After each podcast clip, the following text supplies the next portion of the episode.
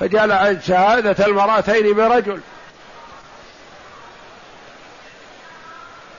وحينما أراد بعض القضاة أن يسمع من المرأتين الشهادة فرق بينهما. فقالت إحداهما له لا يحل لك ذلك. الله جل وعلا يقول أن تضل إحداهما فتذكر إحداهما الأخرى. حين نتعاون فيما بيننا بالتذكر فيذكر بعضنا بعضا وأدي الشهادة. لكن إذا فرقتنا لا. لأن المرأة تنسى فتذكرها صاحبتها. بخلاف الرجل فمن حق القاضي أن يفرق بين شهادة الرجلين ليسمع من كل منهما على حدة. فجعل الله جل وعلا شهادة المرأتين بشهادة واحدة هي شهادتين. وللرجال عليهن درجة. بماذا يا ربي؟ بالإنفاق والقوامة والخروج لطلب الرزق والجهاد في سبيل الله. والأمور الكثيرة العظيمة التي لا تتخلص منها المرأة.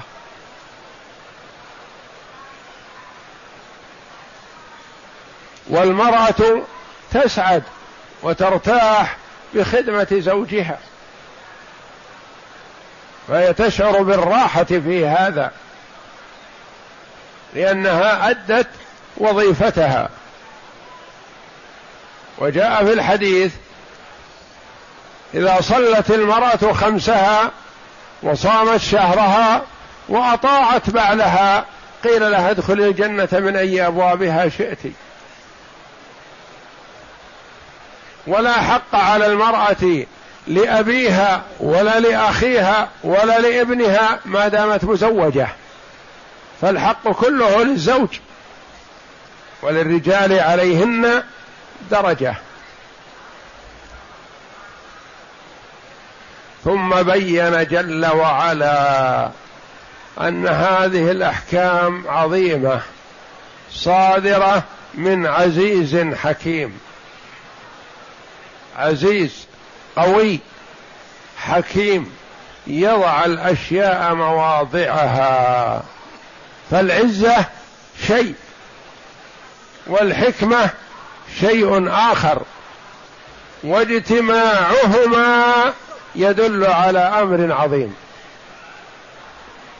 وكثيرا ما يقرن جل وعلا بين العزيز الحكيم في آيات كثيرة من القرآن.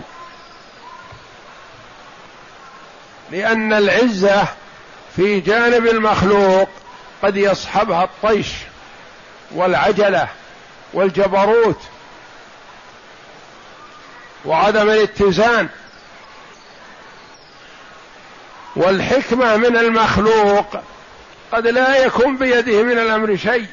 هو حكيم ودقيق في الأمور ويعرف لكن ما له أمر ولا نهي.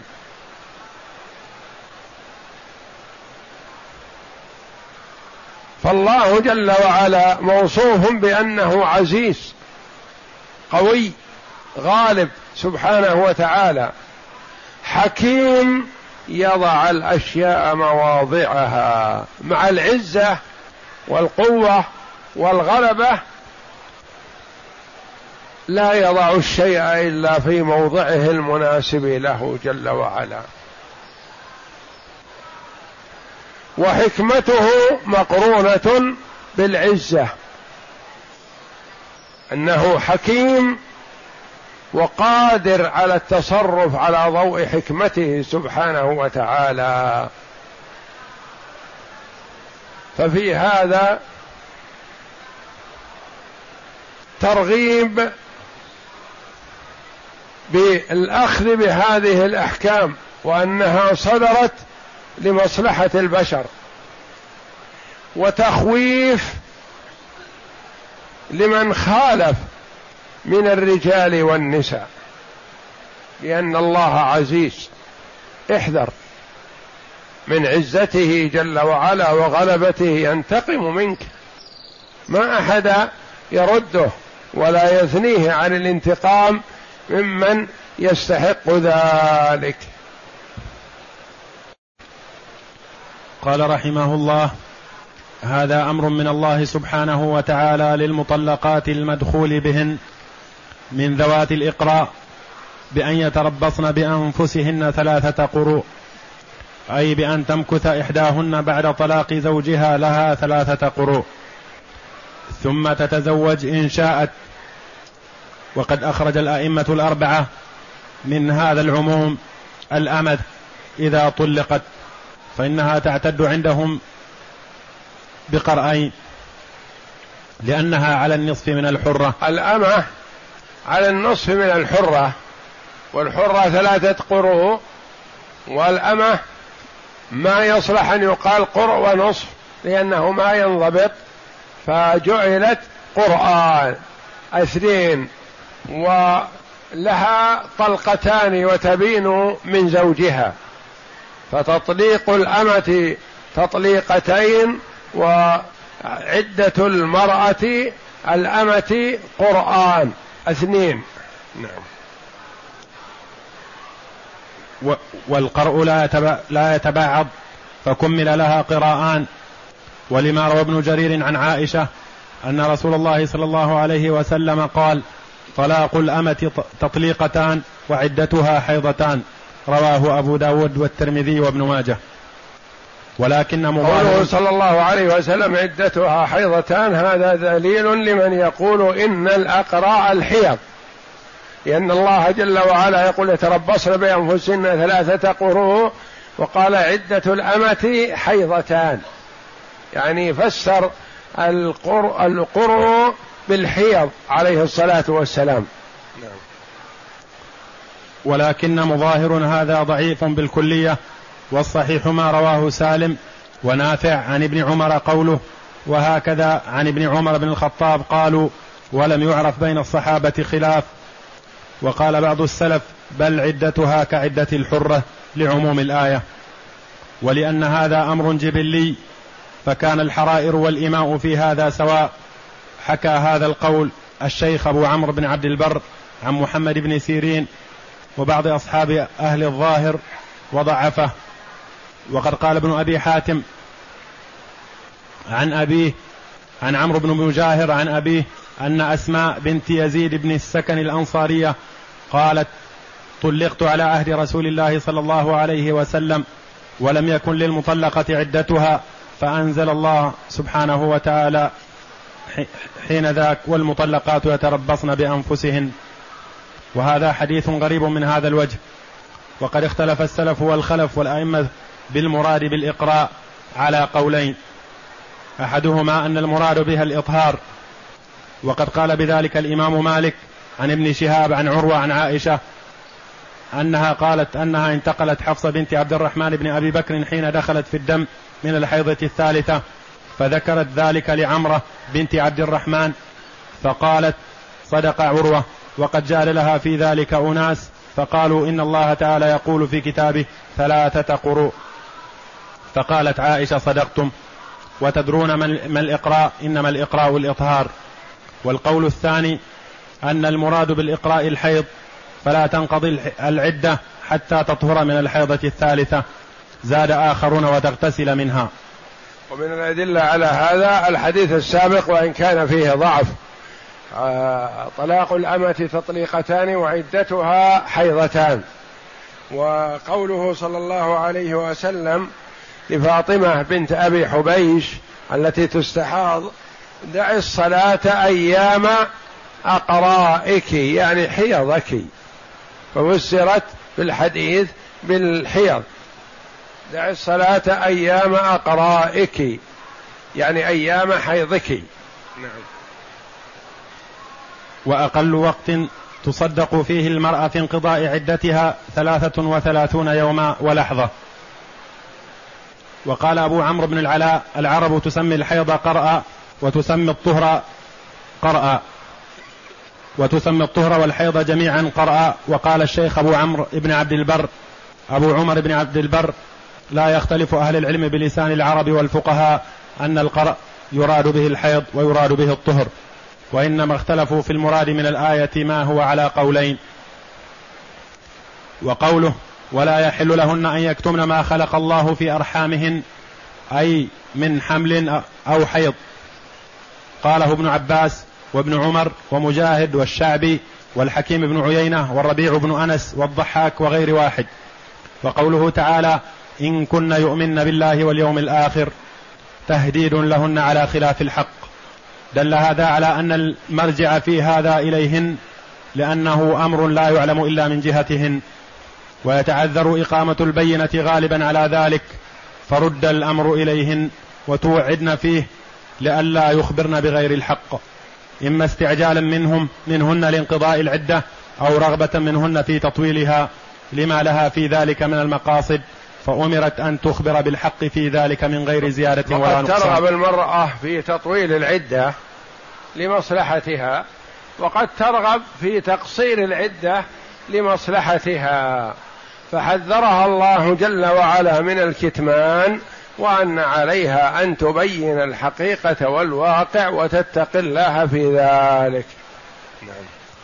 وقوله وبعولتهن أحق بردهن في ذلك إن أرادوا إصلاحا أي وزوجها الذي طلقها أحق بردها ما دامت في عدتها إذا كان مراده بردها الإصلاح والخير. وهذا في الرجعيات. فأما المطلقات البوائن فلم يكن حال نزول هذه الآية مطلقة بائنة. وقوله ولهن مثل الذي عليهن بالمعروف أي ولهن ما كانت موجودة عدة البائن. هذا في الرجعة. هذه الآية الكريمة إن أرادوا إصلاحا يعني في الرجعة. والبائن لا رجعة لها ولا ولو أراد الإصلاح فلا رجعة لها.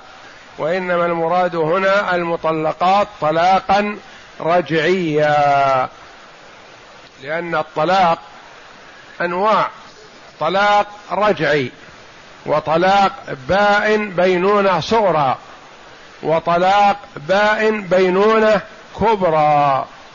والطلاق الرجعي هو الذي يطلقها تطليقة واحدة أو تطليقتين بدون عوض. والطلاق البائن بينونة صغرى هي التي يطلق تطلق على عوض فإذا أخذ عوض مقابل الطلاق فلو كانت طلقة واحدة فلا رجعة له عليها إلا بعقد ومهر جديدين والبائن بينونة كبرى هي التي طلقها زوجها ثلاثا فلا تحل له حتى تنكح زوجا غيره. فأما المطلقات البوائن فلم يكن حال نزول هذه الآية مطلقة بائن وإنما كان ذلك لما حصروا في الطلقات الثلاث.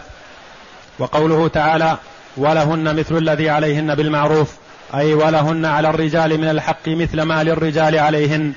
فليؤدي كل واحد منهما إلى الآخر ما يجب عليه بالمعروف كما ثبت في صحيح مسلم عن جابر أن رسول الله صلى الله عليه وسلم قال في خطبته في حجة الوداع فاتقوا الله في النساء فإنكم أخذتموهن بأمانة الله واستحللتم فروجهن بكلمة الله ولكم عليهن ألا يوطئن فرشكم أحدا تكرهونه فإن فعلن ذلك فاضربوهن ضربا غير مبرح ولهن رزقهن وكسوتهن بالمعروف. وفي حديث بهز بن حكيم عن معاوية بن حيد القشيري عن أبيه عن جده أنه قال يا رسول الله ما حق زوجة أحدنا قال أن تطعمها إذا طعمت وتكسوها إذا اكتسيت ولا تضرب الوجه ولا تقبح ولا تهجر إلا في البيت.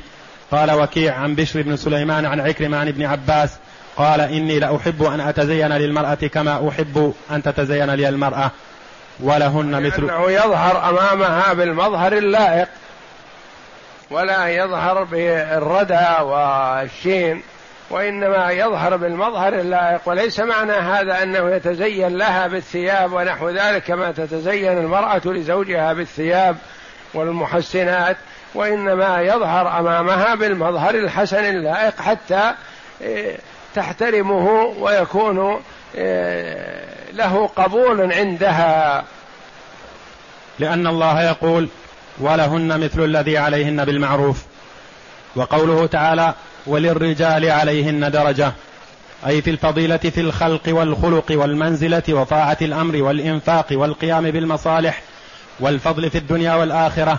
كما قال تعالى الرجال قوامون على النساء بما فضل الله بعضهم على بعض وبما أنفقوا من أموالهم. وقوله والله عزيز حكيم. أي عزيز في انتقامه ممن عصاه وخالف أمره حكيم في أمره وشرعه وقدره.